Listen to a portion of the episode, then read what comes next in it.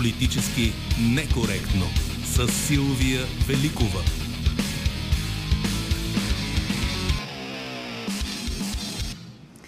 Здравейте за неделното издание на Политически некоректно. Работим заедно с звукорежисьор Антон Пиперов, редактор е Добрина Карамболова, Ивелина Георгиева се грижи за предаването в социалните мрежи. Днес ви питаме как според вас ще се развие войната в Украина, колко дълго ще продължи, какви рани ще останат за лекуване след нея и дали всички ще могат да бъдат излекувани. Какво мислите за реакцията на институциите, включително и на българските, както и какъв според вас ще бъде отговора на Русия. Очакваме ви на редакционните ни телефони 0889 202 207 02 9336743 029631565, но веднага след като чуем заедно заедно Иво Балев от Вестник сега. Неговия коментар също тръгва от международното събитие номер едно. Новини с добавена стойност. Не е добре работата, скъпи съучастници, но нека най-напред да си пожелаем добър ден във всяко едно отношение и да започнем с нашия седмичен бюлетин на мира и разбирателството. На нас даже ни е малко трудно да запазим хладнокръвие при тази бойна обстановка. Настъпиха дни на военна конфронтация недалеч от нашите национални граници. Русия влезе в Украина и се е захванала да слага в ред неподредената си покрайнина. Има такова историческо схващане, което се споделя и от полковник Путин, че украинците са едни леко заблудени сънародници от покрайнините на империята. В речите на висшите руски представители напоследък се набляга много на тази чувствителност в великоруската душа. Те казват така. Ние, руси и украинци, сме един народ, най-близки роднини. За ваше добро и във ваш интерес е да ни послушате и да се подчините на разумните ни препоръки. На нас тук в новините с добавена стоеност малко ни е трудно да си вършим работата и да произнасяме разните му там пропити с мъдрост, добронамерени шеги. Есхил на времето казал, че истината е първата жертва на войната, но то въжи и за хумора. Когато пушката от стената гръмне, на човек му замръзва усмивката или хуморът му става зъл. То направо акъла си губи човек в такива моменти и той пада жертва на въоръжения конфликт. Чувствата и емоциите се обострят, умът и хуморът отстъпват, нареждаме се около блатото като някакви жабчета наполеончета и почваме да кракаме с всичка сила срещу тези от другата страна на водоема. Това не е безкрайно интелигентно, ала ние за щастие не сме толкова лекомислени, че да се поддадем на злобата. Аз, например, цяла зима ходя с наполеонки и вече се чудя дали пък нямам Наполеонов комплекс. Или пък гледам паметника на съветската армия в центъра на София и си викам колко е висок той, а колко съм нисък аз, като някакъв Наполеон Бонапарт 160 и няколко сантиметра. Сега пак ще ли да го махат паметника, разправя местната власт. Наполеон на времето отишъл до Русия да си избива комплексите и големи ядове брал. Сега пък някакви грубияни твърдят, че Владимир Путин влиза в Украина подгонен от душевните си наполеонки. Аз това схващане също го считам за лекомислено, защото не ми се вярва имперски решения да се вземат по емоционални подбуди. Ако ще най-злобните наполеонки да е нахлузил на душата си императорът. Това да водиш империя толкова години не е някаква емоционална работа, ами най-сложни сметки с тънки и дебели съображения. И ако не му излязат сметките, тогава вече може да се отдаде на разни емоции, като Михаил Горбачов да е жив и здрав. Горбачов е най-дълго живелия руски лидер в цялата история на тяхната държава, защото като не му излязоха сметките на времето, падна от властта и от тогава си гледа живота. За сега обаче на Путин сметките му излизат и ще се помъчи още с тежката царска корона. А това е по-значителен факт и от неговите, и от нашите емоции. Нашите емоции имат значение за нас и нашите души. Понякога руската държава оказва силно въздействие върху нашите емоции. Например, като ни се каже, ама вие българите сте малко неблагодарни. Мария Захарова от Външното министерство на Русия оне ден каза, че трябвало да се денацифицираме. Това е същата дума, която употребяват и по отношение на Украина. Денацификация. Отправена към нас, малко звучи като пожелание за блестяща политическа кариера. Ако сме досетливи, може да го разчетем и като съвет да не бързаме с демонтажа на паметника на съветската армия, защото има една популярна история как Наполеон избягал от изгнанието си на остров Елба и докато се движал към Париж, един вестник провел следната кампания. Първо драскали злобни заглавия. Корсиканското чудовище дебаркира в залива Жуан. Канибалът се придвижва към Грас. Узурпаторът навлиза в Гренобъл. Колкото повече приближавал Наполеон, толкова по-умерени ставали заглавията. Бонапарт превзема Лион. Наполеон се приближава към Фонтебло. И най-накрая рязко сменили наполеонките, обърнали палачинката, та написали Верноподаническият му Париж посреща утре негово императорско величество. Това в поезията се нарича палинодия, много полезен жанр. Той е свързан с един античен поет на име Стесихор. Той Стесихор първо написал нещо си критично и злобно за хубавата Елена и взел, че ослепял. Ама че беля. Обаче явно бил много умен поет и се хванал да съчинил нова песен за Елена, в която си направил пълна безрезервна самокритика. Нещо си в смисъл, не бях прав да пиша така, тя Елена си е много хубава и добродетелна във всяко едно отношение. И поетът на секундата прогледнал отново. Върнало му се зрението с превъзходна оптика и никой не казал «Пази Боже сляпо да прогледа». За кървавата злоба на деня Елено, моме, да не се тревожим, аз лягам с наполеонките да спя, да пазим скъпоценните си кожи. Новини с добавена стойност.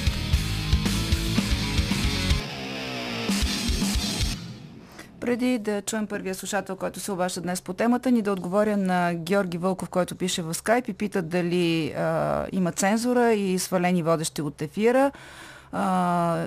Като поставя въпроса за някои критики, които имаше към Националното радио през последните дни във връзка с представянето на позициите за случващото се в Украина. Казва позор, къде останаха ценностите на демокрацията, плурализма, ето защо авторитарните режими ще имат успех заради неистовото лицемерие и демагогия на псевдодемокрацията.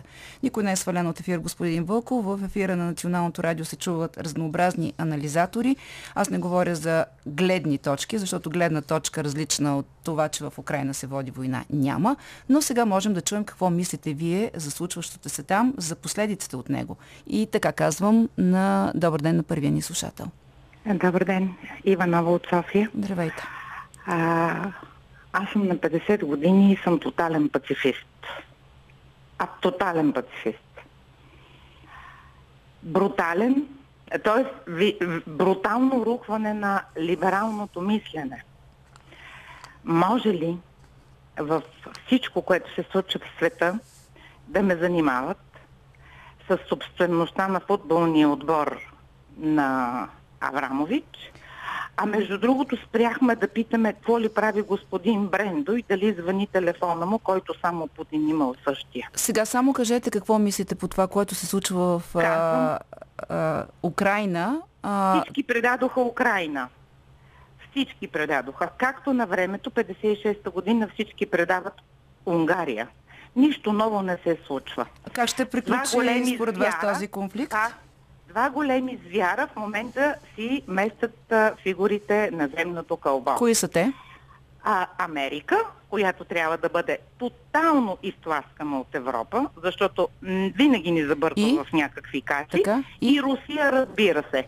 Мястото на България когато един клон като Зеленски, който а, само да каже нещо Вижте, много важно... благодаря ви много, че се обадихте, но ще ви помоля да нямаме квалификации и определения. Разбрах ви, вие смятате, че и Америка, Русия са виновни и че Украина оставена сама на себе си. Добавям мнението на Георги Ангелов от Фейсбук. Категорично съм против санкциите срещу Русия. Правителството се държи неадекватно. Спрямо ситуацията в Украина е неговото мнение. Отново към телефоните с коментари и без обиди. Ало, здравейте. Аз... Здравейте, вие сте, да. А, добър ден, госпожо Велико. Добре се обажда. Здравейте. Здравейте. Значи, ще бъда много кратък. Mm-hmm. М- някой беше казал в една война и двете страни са виновни. И второто, което искам да кажа, да цитирам господин Сол, Соломон Паси, когато преди доста години беше казал майната му на православието. Еми, за мен това са отговорите и с това приключвам. Благодаря ви. Благодаря ви. Цветан Мънгол във Фейсбук пише доколко е морална помощта на Запада за Украина. Дипломатическите сувалки бяха 100 рационални предложения. Войната започна, президентските срещи вече не се предвиждат, но се изпращат огромни количества оръжия, с които Украина трябва да спечели войната. На Украина оръжието се подарява, на съседите се продава. Още когато стана ясно какво предстои, Финландия купи изтребители за 10 милиарда. Преди седмица Полша поръча пак от САЩ танкове за 6 милиарда милиарда. И това е само началото.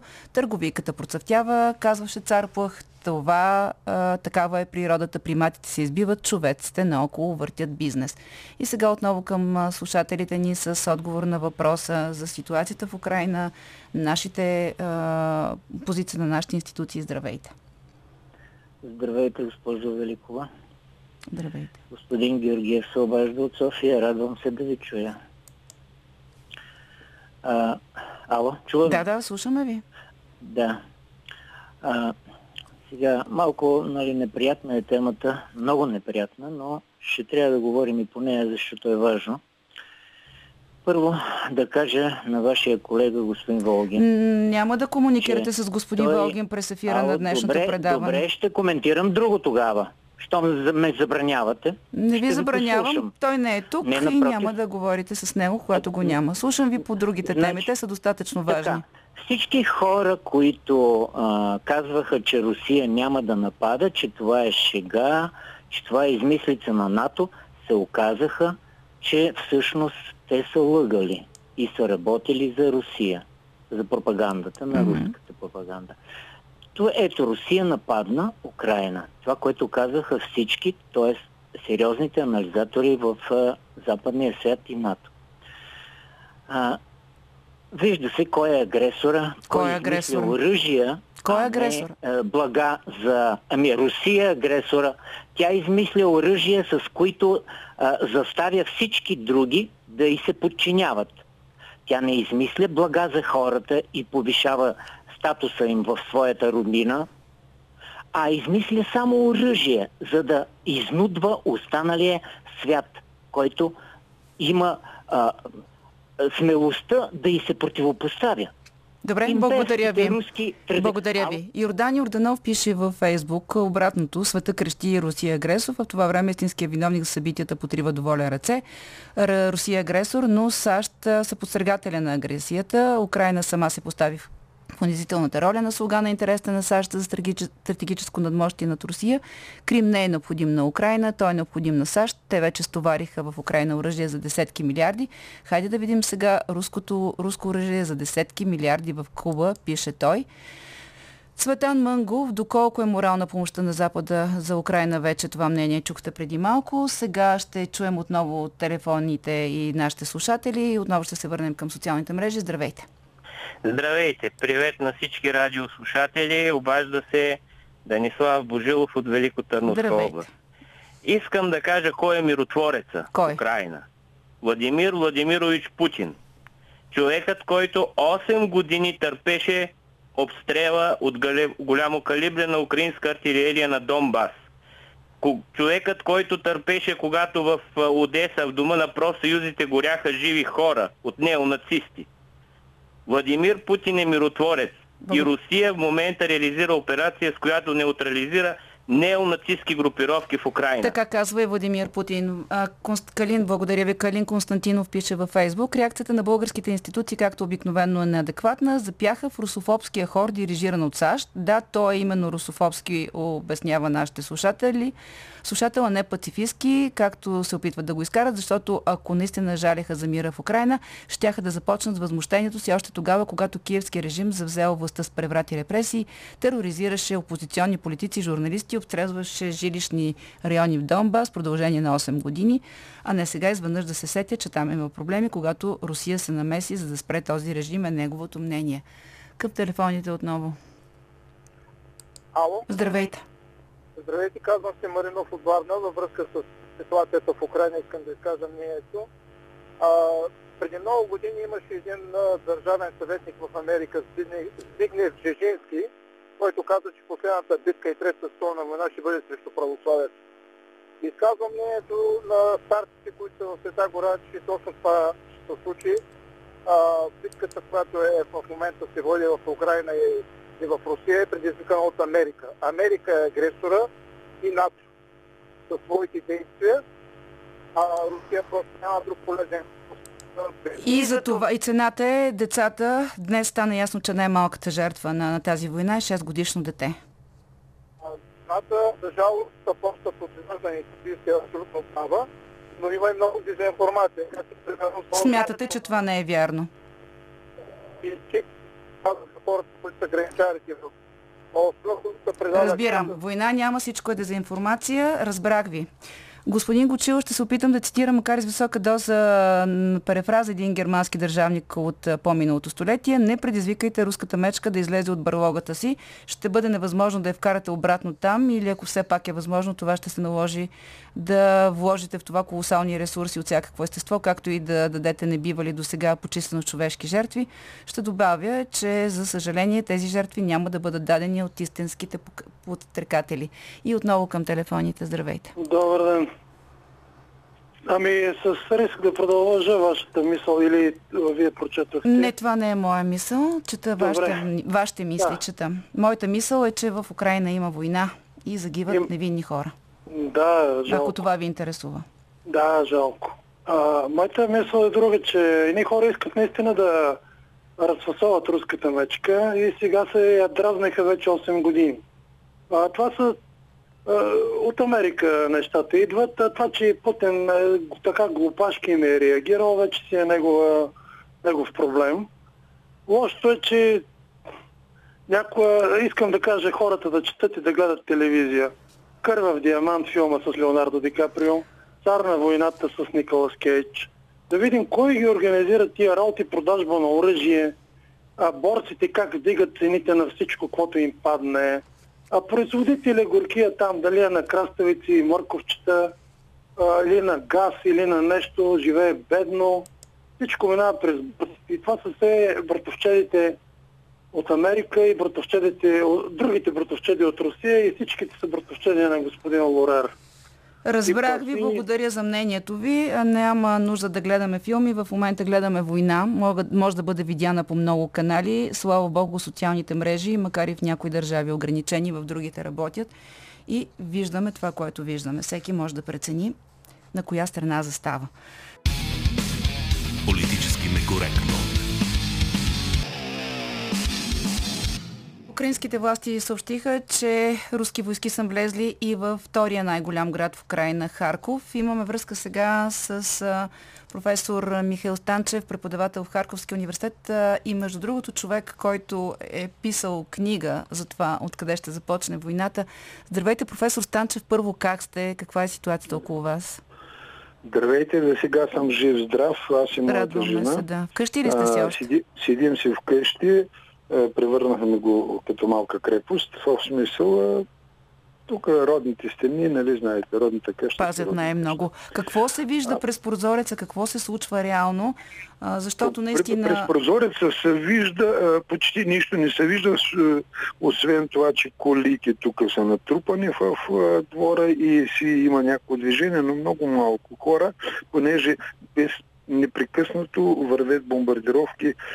Цяла нощ не сме спали, защото от и в 2, и в 4, и в 6 сутринта, и в 7, и сега всички бомбардираха. Най-активно беше след преди един час и половина, даже повече, голяма, голяма стрелба, в това число и от пулемети и от автомати. Една група а, руски войски, а, диверсионна група, а, не е много голяма, но от различни страни навлязаха в Харков, дори стигнаха до центъра. Обаче а, веднага градското кметството ръководството на града и областта а, предупредиха хората да не излизат на улицата, защото местната териториалната отбрана и войските започнаха ликвидация на, тези, тази група. И е сега бри- буквално преди минута да се включа в ефира, а, написаха, че я ликвидираха. Ликвидирана. А, какво се случва с а, информацията, която стигна до нас а, за взривен газопровод в Харков и опасност да, вярно. от... Една от, една от, един от газопроводите, тук нали, те са много, Мгм. които снабдяват града, а, е бил здравен, но сега службите газ, е, Харков газ е, ликвидират е, авария, аварията. А има ли замърсяване на въздуха? То вие сте не. се прибрали. Не, но няма. се- Не, няма и аз проверих газ имаме в къщи, значи слава Богу, още не, не, не е катастрофа. Сега, нали, още когато за първи път с вас се, се чухме и още нямаше а, тези Да. военни действия, си говорихме за това, че Харков е цел. Смятате ли, че ще могат а, украинските сили да, да опазят града? Ами за сега го опазват вече трети, третото денонощие. Тоест се започна а, атаката на Харков още от първия ден. А, още от първия ден, когато Путин разчети, че с Блицкрига и явно го подведаха неговия генералния щаб, че за защото винаги в руската пропаганда, а без за два часа ще стигнем до Киев, Харков, Днепропетров започна на посрещна цветя май ни стана и първият ден показа, че руснаците не се умяха да достигнат стратегическо предимство.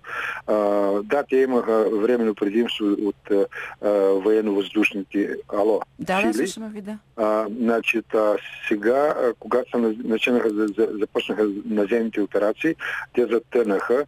Има много техника а, значит, които ни унищожихме. А, даже тук в Харков най-големия най-голямата колона с ГСМ-ите, тия, които зареждат танковите и БТРите с а, бензин, а, ги ликвидирахме. А, 21, 21 21 кола. И цял ешелон с същата техника, която трябваше да дойде до Харков. А, има бомбардировки на, в града, в смисъл бомбардираха града, попаднаха в редица жилищни блокове, има жертви. Детския, за съжаление, детската област на болница беше атакувана. Уж, ушки му обещаха, че да, няма... че само военни цели, да, да, няма само да... военните, плюс центъра за преливане на кръвта. В общем, какво да ви кажа?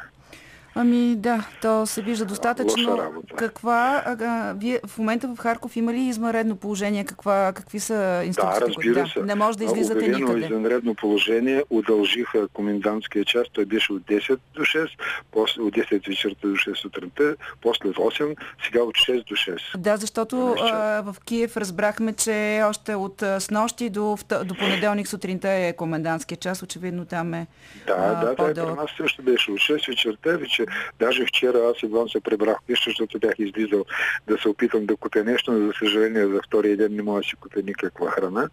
Магазините са Няма нищо в магазин. Затворени са или няма храна? Не, а, големите супермаркети са отворени, обаче много големи опашки, аз честно казано, понеже имам още резерви, не станах да рискувам да стоя там 2-3 часа трябва да стоиш. Аптеките, навсякъде опашки. А има ли хора, които напускат града? И защо възможно ли е да Има, се... има. Сега вече не, няма то, това, което беше на 24-ти, беше много. А, излизаха десетки а, автомобили, ако не кажа дори и повече. Не мога да кажа цифрата колко излязаха от Харков, но достатъчно много, които отидаха в посока Полтава, а, кой където се намери. Някои отидаха и в Полша, а, даже ми се обаждат моите приятели от България да дойдем да се вземем, но не е реално, е много опасно по пътищата, защото бомбардират. Има различни груп, групи, а, еди- такива, как да ви кажа, които се преобличат. Това е слово руснаци, се преобличат в украинска форма и полицейска. Така беше в Василкив до Киев. Те м- с полицейска кола и с у, у, а, националната полиция, в смисъл облеклото, пристигнаха, разстреляха КПП-то, контрол на пропускателния пункт, е, е, обаче това не им помогна, защото териториалната отбрана, които от, отбра- отбраняваше а, а, летището в това, а, се умяха да унищожат Ил-76, те вече са два такива военни транспортни самолета с десанти. А, тук има едно много интересни случаи, когато а, разбиваме техниката, която, нали, логистичната, която, нали, храна, Мгм. Бензин, което е, войските са по-напред. Обаче те спират, защото вече нямат гориво и не могат да тръгнат и започват да ходят да молят на хората местници, дайте ни гориво и нашите ги гледат като ненормално и казва, вие къде сте дошли да не на гости? Видяхме в социалните мрежи има един клип, където точно такъв случай има с а, а, танк, който е останал без гориво и един украинец да. им предлага да ги дръпне на буксир до, Другите до искат, Русия. друг- Да. другите искат храна, а, но не знам. А, може и да има случаи. Хората в нас са доста сърдечни. Може и да дали на момчетата Добре, че имате хляб. дух още, да. Защото това са деца, които ни, ни разбраха къде ги накараха. Той Путин сега се скри чак на Орал. Уволни началника на, на генералния щаб, защото му обещаха едно, стана друго. И той затъна в тази война и мисля, че от тук нататък Русия ще го пати. Украина няма се да даде лесно. Украина Имаме мотивация. лесно. Имаме мотивация и ще се бием до последно. Аз, макар съм стар човек, ако се наложи, да имам автомат и отивам. Това беше професор Михаил Станчев. Включихме го от Харков, града, който а, стана ясно от информациите. Официалните са влезли руски части. Той каза, че тези, които са влезли, са били неутрализирани, но новината от новини, а, която се разпространява от агенцията е за взривен газопровод. Положението е владяно. Щом го чуваме и щом има ток и газ, за сега очевидно и там положението е относително стабилно, доколкото може да се дават такива оценки, когато има война. Завършваме преди да продължим с следващото изпълнение в днешната ни плейлиста с един коментар на Емил Ковачев във Фейсбук в рамките на нашите разговори с вас за случващото се в Украина. Военна инвазия, инициирана от Владимир Путин, в никой случай не може да бъде оценявана като миротворческа операция. Както цял свят в ООН каза на Русия, че аргументите им за окупация и инвазия са меко казано обидно налепи. Путин е поредното зло, с което цивилизования свят ще се справи. Руската мечка ще е корбан, който ще бъде платен от незаслужилите руски граждани между другото и жертвите, които дават и двете страни във войната. Петър Христов а, предлага и призовава да сме рационални като нация и в този момент да помогнем на хората, които имат нужда и това да стане през националния ни бюджет. Да не чакаме препоръките на Европа, да приемем и обгрижим всички нуждаещи се, независимо как се определят, украинци и руснаци, но това да се случи чрез нашия бюджет, за да можем да сме част от тази солидарност. Политически некоректно. Ще коментираме случващото се в Украина с анализатора Иван Маев, с когото имаме връзка сега. Здравейте, господин Маев. Здравейте. Това, което чух и в един от репортажите от мястото, които правят колегите ни от телевизиите, беше на българин, който живее в Украина и който казва, че на практика Украина в момента изживява това, което изживяваше Европа и света през Втората световна война. Дали наистина, защото прекалено дълго казвам го с цялата условност на прекалено. Разбира се, че се, никой не иска да има война, но дали защото 77 години Европа живее без война, решихме, че мира ни е даденост и че дори когато има сигнали, не ги забелязваме, а, за да усетим какво, какво се случва. Защото всички казват, че това, което се случва в Украина има своята предистория и то е както в поведението на Путин, така и в случващото се в отцепените райони а, в Украина. А, вижте, аз ако генерализираме, в цялата история на човечеството от 3400 години само 800 са били без война. А, това отделно. Второ, а, война в Европа имаше и тези войни обаче оставаха като че ли невидими на Запада. Говоря за войните по, на Балканите в Юго-Источна Европа. А, имаше войни в това, което наричаме постсъветско пространство. Така че тази война е просто най-голямата в момента която виждаме с най-голям залог, най-големи ресурси и разбира се залог, който е свързан с това как ще изглежда света след, след това, Също, както и да завърши то. Да, как всъщност това е основният въпрос. Въпросът без отговор, как ще изглежда света, но как ще стигнем до този ден след войната, според вас? Виждате, има някаква игра на предложения за преговори, също така а, провокативни локации, на които Путин предлага да се водят тези преговори. И защо това демонстриране от време на време на желание да се сложат оръжията, доколко е искрено? А, вижте, преговорите според мен така или иначе а, вече са обречени на, на неуспех, поне по начина по който си ги представя Путин. И а, причината за това е, че който и да е посредник в тези преговори, изпълнявайки най-добросъвестно ролята си на посредник, ще се опита да постигне мира. А, вижда се, че а, и авторитарните и демократичните правителства прибягват до механизма преговори с тази разлика, че авторитарните правителства не са задължени да спазват изискванията на тези преговори. В този смисъл Путин има предварителното предимство, а, при това асиметрично в тези преговори, където и да се е, проведат те. В този смисъл аз призовавам, или поне доколкото мога да призовавам като а, анализатор, преговорите да се водят от позиция на силата. Тоест? А, говоря за тази част на света. Говоря, говоря за това, което НАТО отдавна трябваше да направи на фона на случващото се в Русия. А, няколко бележки, понеже съм изкушен от, от историята. Вижте, руската военна доктрина, която посочва НАТО като основен противник, съществува от 2010 година. Третата военна доктрина, Путин може да се оправдава, че по това време президент беше Медведев и тя е прията от него, но всъщност това е стратегия, която е работена от Путин в началото на неговото управление. За сравнение, военната стратегия на НАТО, последният си вариант, съществува от 2019 година. Тя почива върху, т.е. 9 години закъснение. При това там не се споменава Русия като противник, говори се за нейното култивиране. А, разбира се, аз, аз стъпвам върху това, което наричаме стратегическа концепция на НАТО, която беше приета през 2014 година. Преди това през 2010 година, забележете, когато Путин прие тази враждебна военна доктрина, НАТО а, не споменаваше въобще а, Китай в своите документи стратегически, споменаваше, а, как да кажа, някакси периферно тероризма, защото това беше големия проблем, а Русия споменаваше като възможен партньор. Трябваше през 2014 година да се приеме стратегическа концепция на НАТО след Крим, а, след ситуацията в Крим, mm-hmm. в която по някакъв начин да се, да се втвърди тона. И върху тази стратегическа концепция да се приеме военна доктрина, която а, даже не споменава понятието война. Използва едно понятие, което се нарича не мир, но пис. Mm-hmm. А, при това в нея се упоменават петте D. Desinformation, Disintegration, Deception, Disruption and, и Destabilization а, които а, предприема Русия по отношение на, на Запада. В този смисъл НАТО е закъсняло много с концепцията си за това как а, да се бори с, а, с руската заплаха, която несъмнено съществува в този чист вид не бих казал сега или даже от 2014, а от 2000-та година, когато той дойде на власт. Всъщност това исках да ви попитам, понеже споменахте 2014 година. А, според а, как, имаме проблем с, с събитията, случили се през 2014 година, а, защото а, и в лексиката на, на Путин а, тази война сега е защото а, хората в този регион са били подлагани а, на, на така издевателства, а, ограничавало е правото им на, на руско самосъзнание.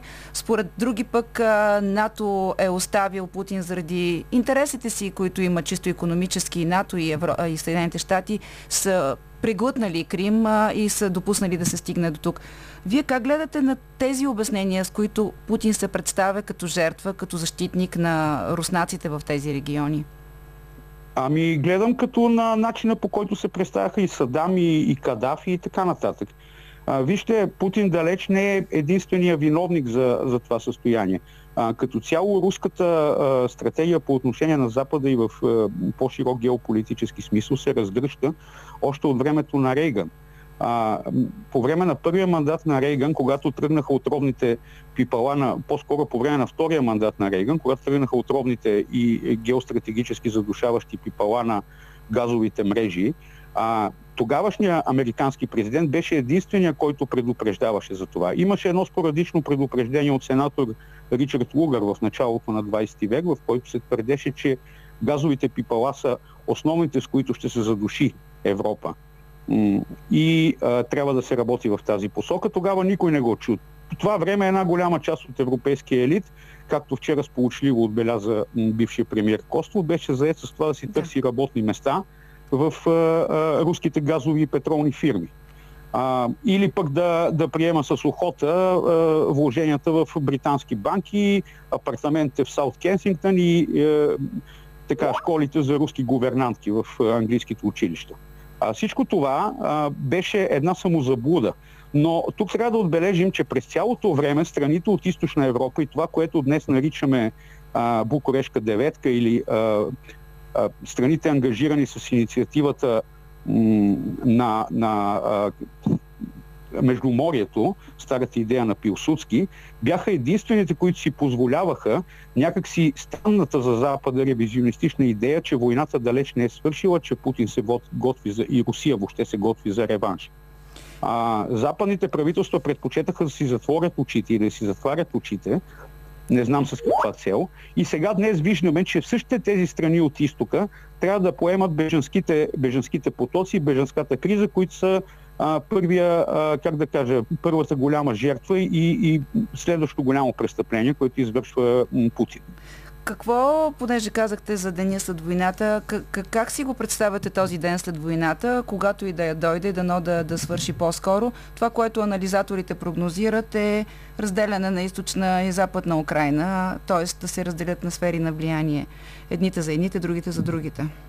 Въобще не си го представям така. А как? Деня след войната си го представям първо без участието на Путин, т.е. Путин вече е в историята. А, представям си Украина а, цяла, страна, която е ангажирана с евентуално с членство в Европейския съюз и вече се е случила в а, член на НАТО. И Не тук... си представям въобще реализация, всяко друго нещо е загуба за Запада. Така дали, де... дали Путин ще превърне ще откъсне парче от крайбрежието на Украина и по този начин ще, ще стигне до Азовско.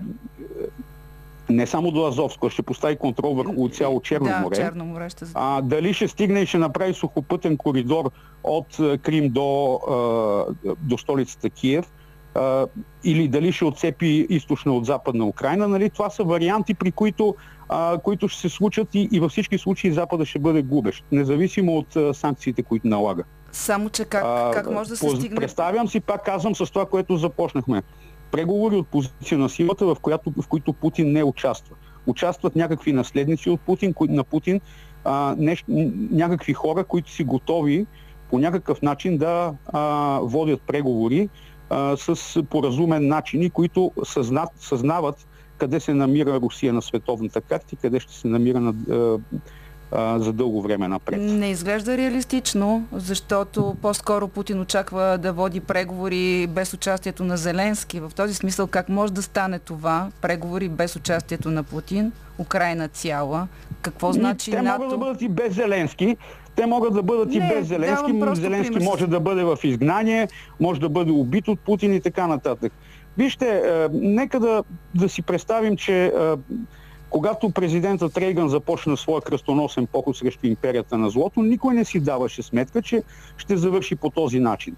И всъщност тогава гласовете и съпротивата на Западна Европа срещу разполагането на ракетите Пършинг в... беше много силна. Имаше цяло пацифистско движение, ясно подкрепено от, от съветите по това време. Сега, когато а, би трябвало Запада да се втвърди по някакъв начин и да изглежда а, да извади нови лидери напред, защото тези несъмнено са най-малкото съмнителни, да не кажа провалени, говоря за западноевропейските лидери, е необходимо във всички случаи а, да, се, да се гони този стратегически подход.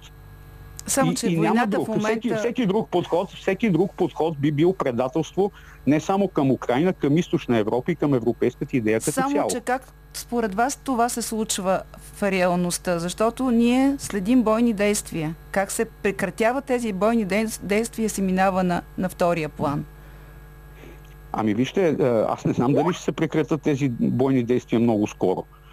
Те ще продължат по, по някакъв начин, а, дали под формата на гражданска война, дали под формата на а, а, организирана съпротива, дали чрез карването на частни военни компании, които да заместят липсващите сили на НАТО и така нататък на територията на Украина. А, има, има хиляди възможности. И сега имаме на среща си е, един човек, който, за който Запада продължава да си мисли в категориите луд човек, а, или както е известно в Холивуд Crazy Russians, а всъщност става въпрос за друго. Вижте, руската а, стратегическа доктрина почива върху едно нещо, което се нарича икона и брадва. Има цяла книга по това нещо. С иконата и брадвата може да се направят много неща. А, както да се разпространява влиянието, да ни заблуждава, че тук става въпрос за православни братя и така нататък. А, виждаме, че нямат нищо против да пуснат чеченския баши бузук а, в лицето на кадировци срещу, а, срещу украинските граждани. В същото време имаме и брадвата, с която могат и да погалват от време на време.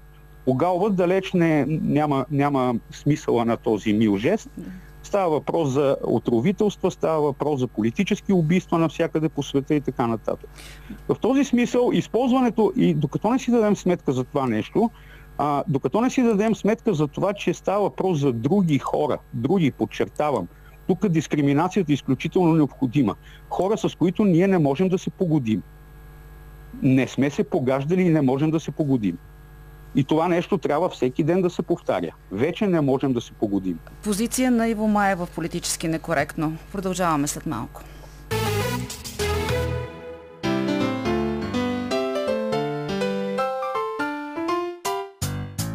Програма Христо Ботев обявява началото на 39-я национален конкурс за детско литературно творчество Искри. Ако сте до 16 години, изпратете ни три от вашите приказки, разкази, стихотворения или гатанки. Заедно с пълните ви данни и телефон за връзка на адрес София 1040, булевард Драган Цанков 4 за конкурса Искри. Или на имейл iskri.bnr.bg Крайен срок 30 април 2022 година. Българското национално радио набира кандидати за участие в подбор за заемане на длъжността звукорежисьор в дирекция Музикална къща БНР, сектор Музикален звукозапис. Повече информация за основните функции и задължения, изискванията за заемане на длъжността и необходимите документи за кандидатстване може да намерите на интернет сайта на БНР bnr.bg, страницата за БНР.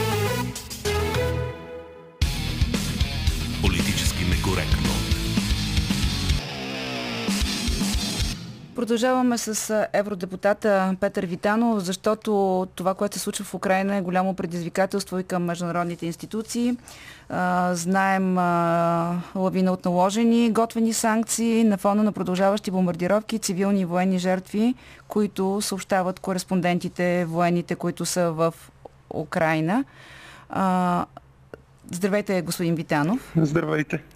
И така и днес а, стана ясно какво се готви да предприеме Европейската комисия. Вие първо да кажете, защото много критики имаше към а, вашата, вашата позиция, много критики имаше към институциите, европейските институции, към европейските лидери, че чак сякаш по-скоро са повярвали, че няма да има война, отколкото да се доверят на американските разузнавателни а, информации, че войната се готви толкова от дати, които те съобщаваха. Наистина ли а, така не са достигали тези сигнали до, до хората, които взимат решения в Европа? О, не зная, наистина, за мен беше изненадващо. И за вас? За мен, подоб... за мен подобна перспектива се очерта едва преди около две седмици. В началото аз наистина не предполагах, просто защото от една гореща фаза, от един такъв конфликт страдат всички. Както Украина, така и Русия, така също и европейските граждани и европейските държави. Така че аз наистина не допусках, за мен беше изненада. А, за онези, които взимат решения, не знае. Ами, очевидно и те бяха изненадани а, и затова виждаме и по какъв начин се взимат решенията, с които да бъде, а, как да кажа, убедена, в кавички го казвам, убедена Русия да, да, да ограничи а, военните си действия. А, тази последна мярка, която най-коментираме и която а, като да изглеждаше беше последната възможност на, на Европа да, и на Съединените щати да, да дисциплинират Русия с изключването от а, тази система за банково разплащане.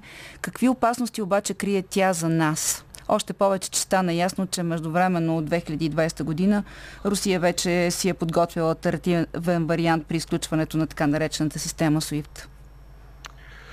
А, въобще, вижте, това, което трябваше да направи Европа и всъщност въпросът, който трябваше да реши, защото а, няма съмнение, че трябваше да се даде отговор на това, което се случва в Украина, беше или политически, или военно. И в крайна сметка, за да се избегне голямата глобалната световната война, а политическите, а, бих казал, санкции са онзи инструмент, който замества военната ангажираност и от тая гледна точка това беше, може би, най-резонното нещо. А, опасенията, разбира се, продължават, и, защото наистина тези санкции през годините показаха, че са неефективни. Те от една страна не дисциплинираха, не дисциплинираха както вие казахте, поведението на Русия, т.е. то не се промени. От друга страна, дори не се умяха да отслабят економически Русия, напротив, доведоха до значителна диверсификация на руската економика, но за сметка на това пък отслабиха европейските економики включително и българската, тъй като тя наистина пострада стокооборота и търговията между страните пострадаха европейските. И в този ред на мисля аз се опасявам наистина, че най-тежко потърпевши от тая война, разбира се, са народите на Украина, може би и руския, защото те също ще претърпят санкции, но също така и европейските граждани. Що се касае до тази конкретна мярка, ами тя бих казал, че може би най-крутата такава, но все пак да не забравяме, че тя е политически инструмент.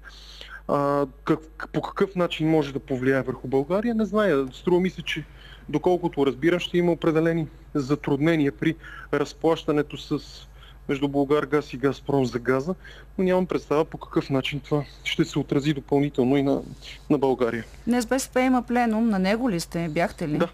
И там трябваше, да, да, там трябваше да се е, изяснява именно тази позиция на, на, на БСП по санкциите. Имате ли вече някаква дискусия? Дискусия има, резултат няма. Предполагам, че след като свърши пленума официално. Тя ще бъде оповестена. Питам ви, защото при обсъждането на тази тема в пленарната зала БСП се въздържа от тази част от декларацията, която беше свързана с санкциите, именно на, на тези основания, на които вие сега а, казахте, че ще пострадат а, държави като нас най-много. Това ли се Вижте, очаква? Да. Допускам, че причините са такива. Аз погледнах едни анализи, според които само спирането на газа от Русия за България за един месец би коствало на българската економика щети от порядъка на между 2 и 3 милиарда. Ако се направи съпоставка с 2009 година, когато за 16 дни нямахме газ, тогава преките непосредствени загуби на българската економика бяха 500 милиона. Умножете 210% увеличение на потреблението, умножете по 2, вместо 15 дни да са 30, умножете и инфлацията и ще видите, че щетите са много големи сега. И вероятно това са аргументите на част от хората от парламентарната група. Но вижте, ние няма как, или поне според мен, като хора, които сме хуманисти, като хора, които целим ценим мира, да бъдем безразлични към това, което се случва или да оправдаваме това, което се случва с един процес, който на, на ерозиране на международното право, който на който сме свидетели през последните 20-30 години, нарушаване на международния ред и международното право и от други страни. Да, те вероятно може да е основание за друг прочит, но това, което се случва е пар екселанс агресия и няма как да няма отговор. Всъщност, а, нали, това би била една а, такава морална позиция насочена към избирателите на БСП, каквото и решение да вземете сега, защото санкциите а, има решения, те са наложени, включително вече и по отношение на, на руския президент и на външния министр. Сега предстои да видим за кои банки ще бъде, ще бъде и това изключване от тази система за разплащане, така че просто може ли да кажем, че това е вътрешно партийно послание на БСП, казвайки не на санкциите? Според мен бихме могли да, да го тълкуваме и по този начин, защото, за съжаление, ние култивирахме един особен тип избиратели. Доста ги национализирахме, така направихме ги ултраконсервативни и а, даже антиваксери, ако щете. И може би русофилството остана онова, което все още крепи голяма част от хората, които гласуват за БСП, по-възрастното поколение. И знам колко е трудно да да оправдаеш и техните очаквания. Но аз смятам, че ние трябва да бъдем искрени. А, искреността изисква да кажем, че това, което се случва е недопустимо. Че никой в съвременния свят не може да успори правото на съществуване на една суверенна държава. И аз смятам, че това, което се случва обаче в, в Украина е кулминация. Кулминация на един процес, който наистина започва с грубо нарушава на международния ред. БСП винаги в това отношение е била последователна. Помня 99-та година, когато се бомбардираше Белград, 40 000 души се събраха тогава да а, протестират срещу войната и мисля, че обективността изисква и сега да бъдем така не да. допускаме подобно поведение. Да, ето това между другото е много голям проблем на двете страни а, в този разговор, а, който а, някакси, защото едните казват така беше в Косово и ние го допуснахме, казват, че сега може да бъде така, защото така беше в Косово. И всички не, забравят страт. Да и всички забравят, че, да, че, всички, че в момента а, умират деца, а, и, и, и млади хора, а, както в Украина, така и млади момчета, руснаци, войници биват убивани, ако е вярна информацията, която идва за жертвите, които е дала Русия от Украина. Това, че международната общност не е реагирала адекватно преди години, съвсем не може да служи като оправдание за действията в момента. Да, аз чух вчера Румен Гече в едно интервю да, да обяснява за украинския геноцид в Донбас. Очевидно имаме проблем с а, а, тези събития, които са се случвали през годините и вероятно, може би заради економическите интереси на всички а, държави, някои от тях са били неглижирани, други подценявани, за да се стигна до това война в сърцето на Европа през 21 век. Но искам да ви попитам за нещо, тъй като има и такъв дебат в обществото ни. Той така произлезе от едно, един коментар на, на военния министр Стефан Ян, Янев, който избра да се позове на, на изказването на Владимир Путин за това, че става дума за спецоперация, а не за, за война. А, но той каза нещо интересно в панорама, а, че са се провалили а, Системата за международни отношения на работи, каза а, вчера, онзи ден Стефан Яне в Панорама. Това е а, така много голям проблем, а, който надявам се, че тази криза ще извади наяве, за да се види какво къде се е изчупило. Аз считам, че е точно така. Системата на международните отношения не работи. Не работи от доста години. Ние виждаме изцяло един ерозирането, бих казал разпада на един световен ред, установен преди 80 години. Ние виждате, че тези международни организации, които трябваше да скрепяват и да гарантират мира, като Организацията на Обединените нации, Съвета за сигурност на ООН, те отдавна не работят. Взимат се решения за военни интервенции без санкцията на Съвета за сигурност. И аз мисля, че а, ние сме на ръба и би следвало да сме на ръба на изграждането на нов подобен световен ред, но аз не вярвам в правото на силния. По-скоро вярвам в силата на правото. Този нов световен ред а, е крайно необходим, за да може да се гарантира международната сигурност. Защото, вижте, няма съмнение. Първата ни цел каква е? Първата ни цел и като българи, и като европейци, е първо гражданите, които търсят убежище, да го намерят, да намерят подслон и солидарност. Втората цел, а, бих казал, е да избегнем глобалната война. Защото и към този момент Европа, ако щете и Съединените Американски щати, проявяват готовност все още, не късат дипломатическите отношения, все още търсят политическото и дипломатическото разрешение на, на, на, на конфликта.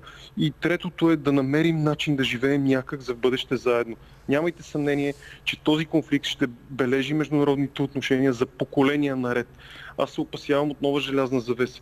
Опасявам се, че дори с това поведение Путин, а, въпреки че има военната мощ, няма политическата сила и политическата мощ за да легитимира своите позиции.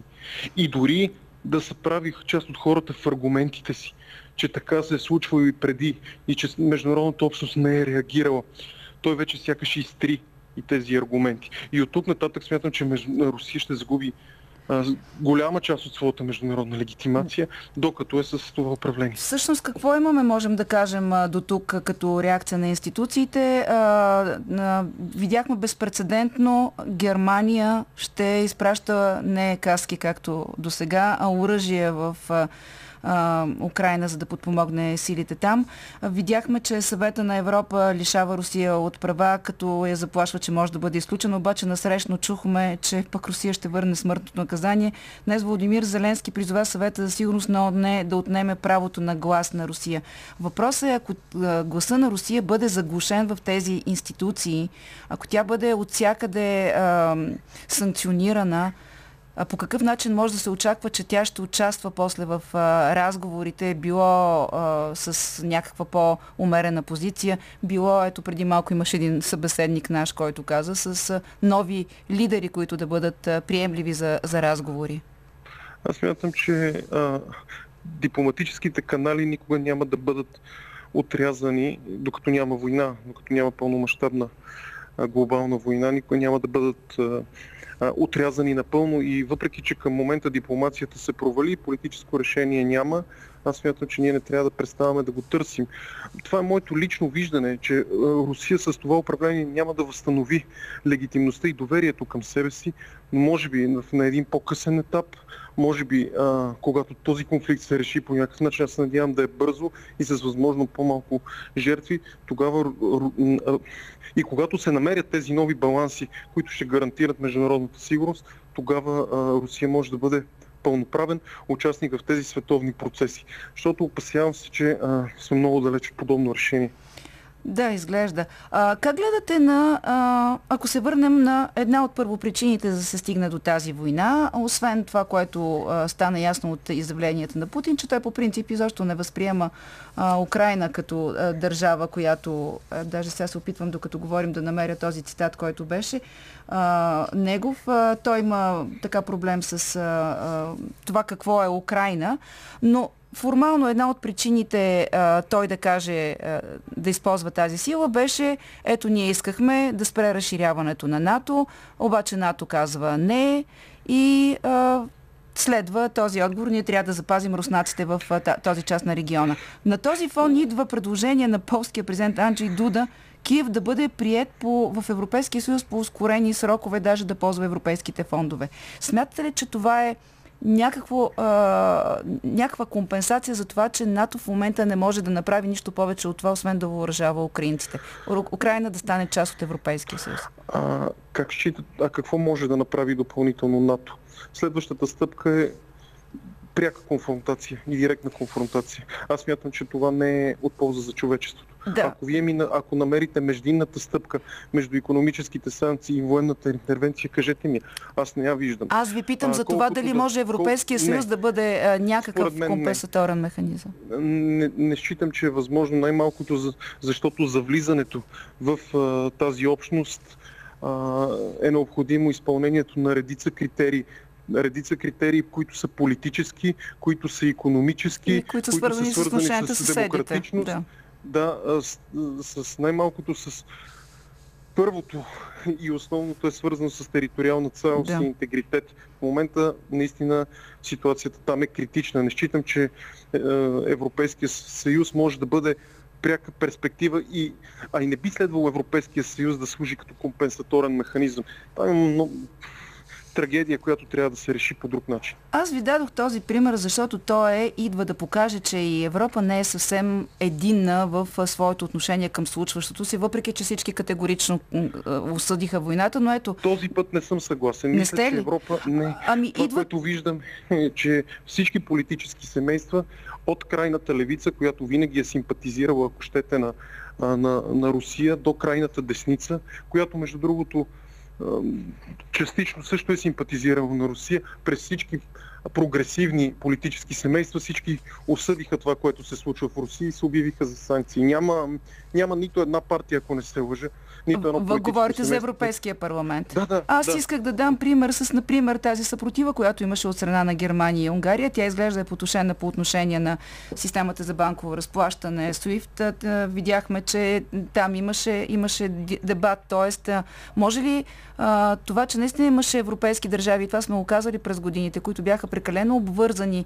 с руската економика, с руския бизнес и това да е едно от обясненията, защо сега водим този разговор?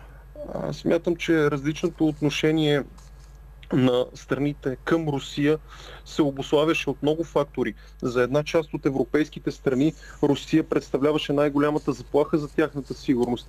Това са прибалтийските mm. държави, Румъния, Полша. За други страни, като България, ако щете Германия, Италия, тя представляваше потенциален, възможен економически партньор и геостратегически партньор, най-малкото от гледна точка на обезпечаването на с енергоносители. Така че винаги и няма как да очаквате хомогенно отношение на Европа към една или друга страна. Но тогава, когато имаме такова грубо нарушение на международното право, мисля, че поне отговора беше достатъчно, как да кажа, мисля, Консолидиран. Да. Не, ми, не. да, консолидиран, да. Последно изречение. А, следващата седмица има заседание на Европейския парламент, нали? Да, има ли... извънредно. Да, се това ще да кажа. Има ли, а, очаква ли се тази тема да се обсъжда и, и Да, аз мисля, какво? че това е темата на самото заседание. Да, добре. Благодаря ви, Петър Витанов от евродепутат от БСП. Той се връща на пленума на БСП. Там се очаква да чуем и как изглежда партийната позиция по темата с санкциите и защо положението в Украина, след като Русия влезе в тази държава. Освен на фронта, войната върви със страшна сила и в социалните мрежи. Кой на какво залага? Чуйте от Силвия Петрова. Отвъд хоризонта.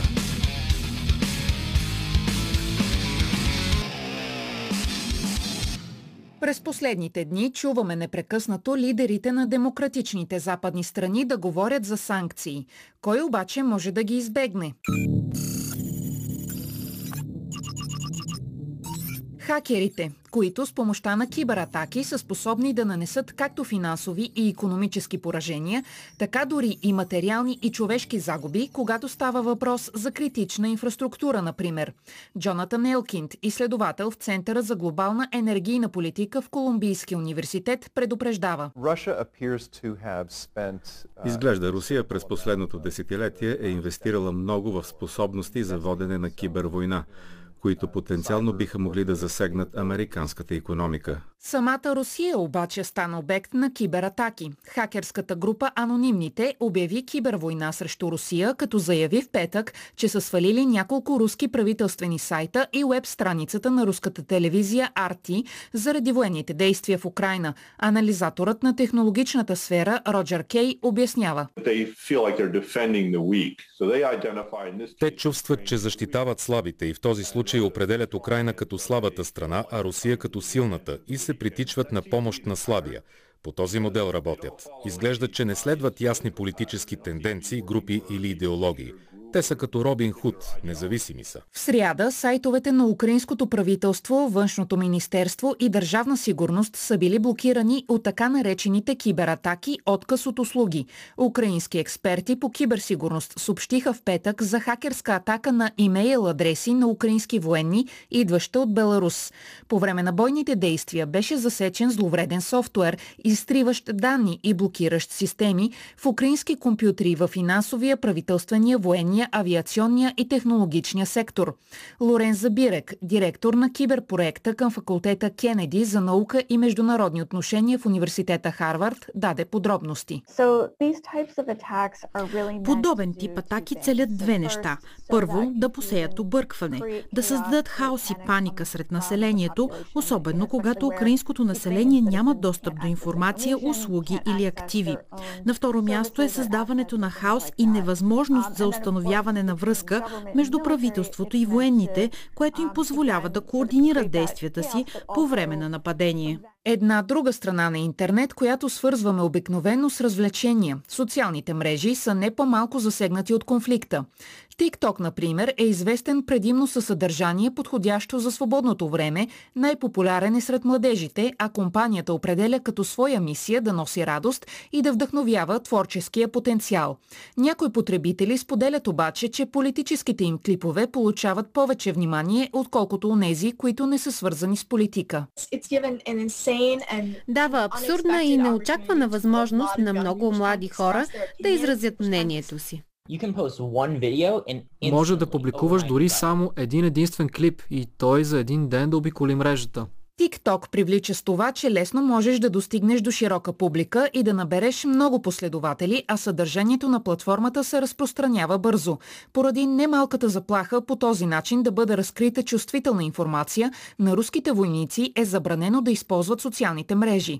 Клипове, публикувани от цивилни обаче, стават ценен източник за изследователите, които ги използват, за да проследят струпването и предвижването на военна техника. За първи път в историята приложение се използва използва като един от основните източници на визуална информация в този аспект, споделят от изследователската лаборатория по цифрова криминалистика към Атлантическия съвет. Лукас Андрюкайтис. Опитваме се да разберем какви формирования пристигат, къде са те, къде е базата им, какво снаряжение носят със себе си. Как точно експерти по военно дело използват TikTok, за да следят движението на руската войска? Военният анализатор Конрад Музика. Всеки конфликт си има своя социална платформа, чрез която историята стига до света. Сега това е TikTok. Разчитаме и до голяма степен на изображения от сателити в комбинация с видеоклиповете от TikTok. Когато обединим информацията, получаваме по-ясна картина на случващото се. Винаги обаче има и едно на ум за възможна руска дезинформация. Very, very take... Винаги е много, много важно да се види кой е направил клипа. Така че отидете в профила и погледнете колко последователи има този човек, колко други потребители е последвал той.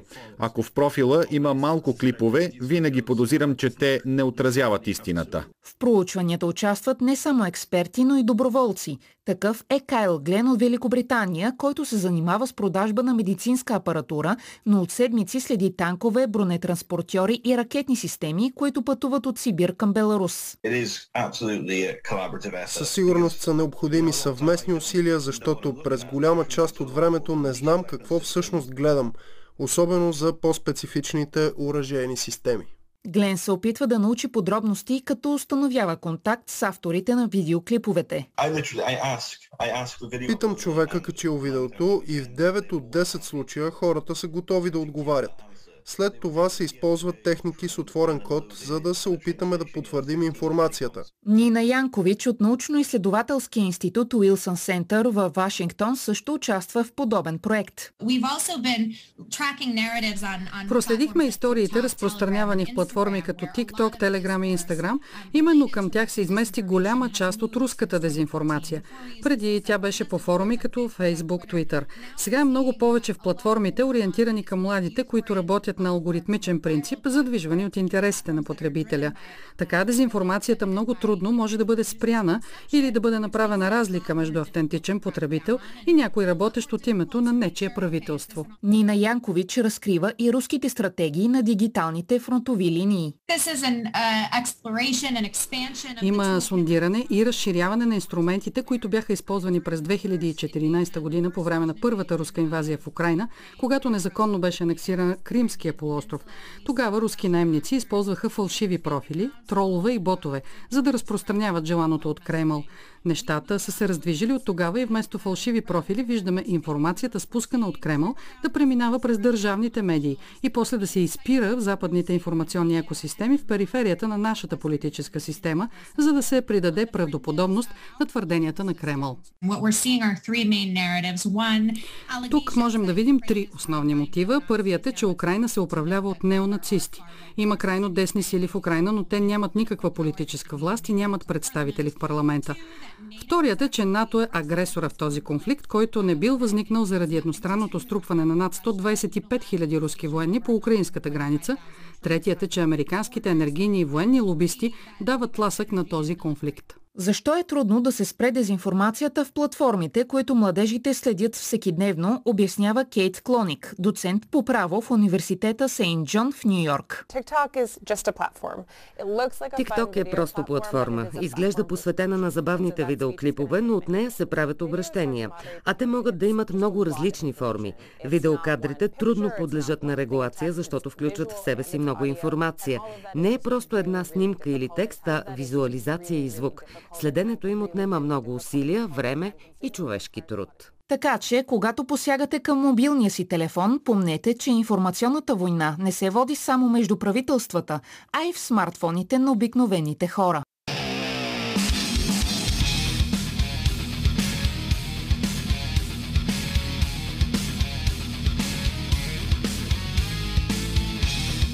Политически некоректно с Силвия Великова.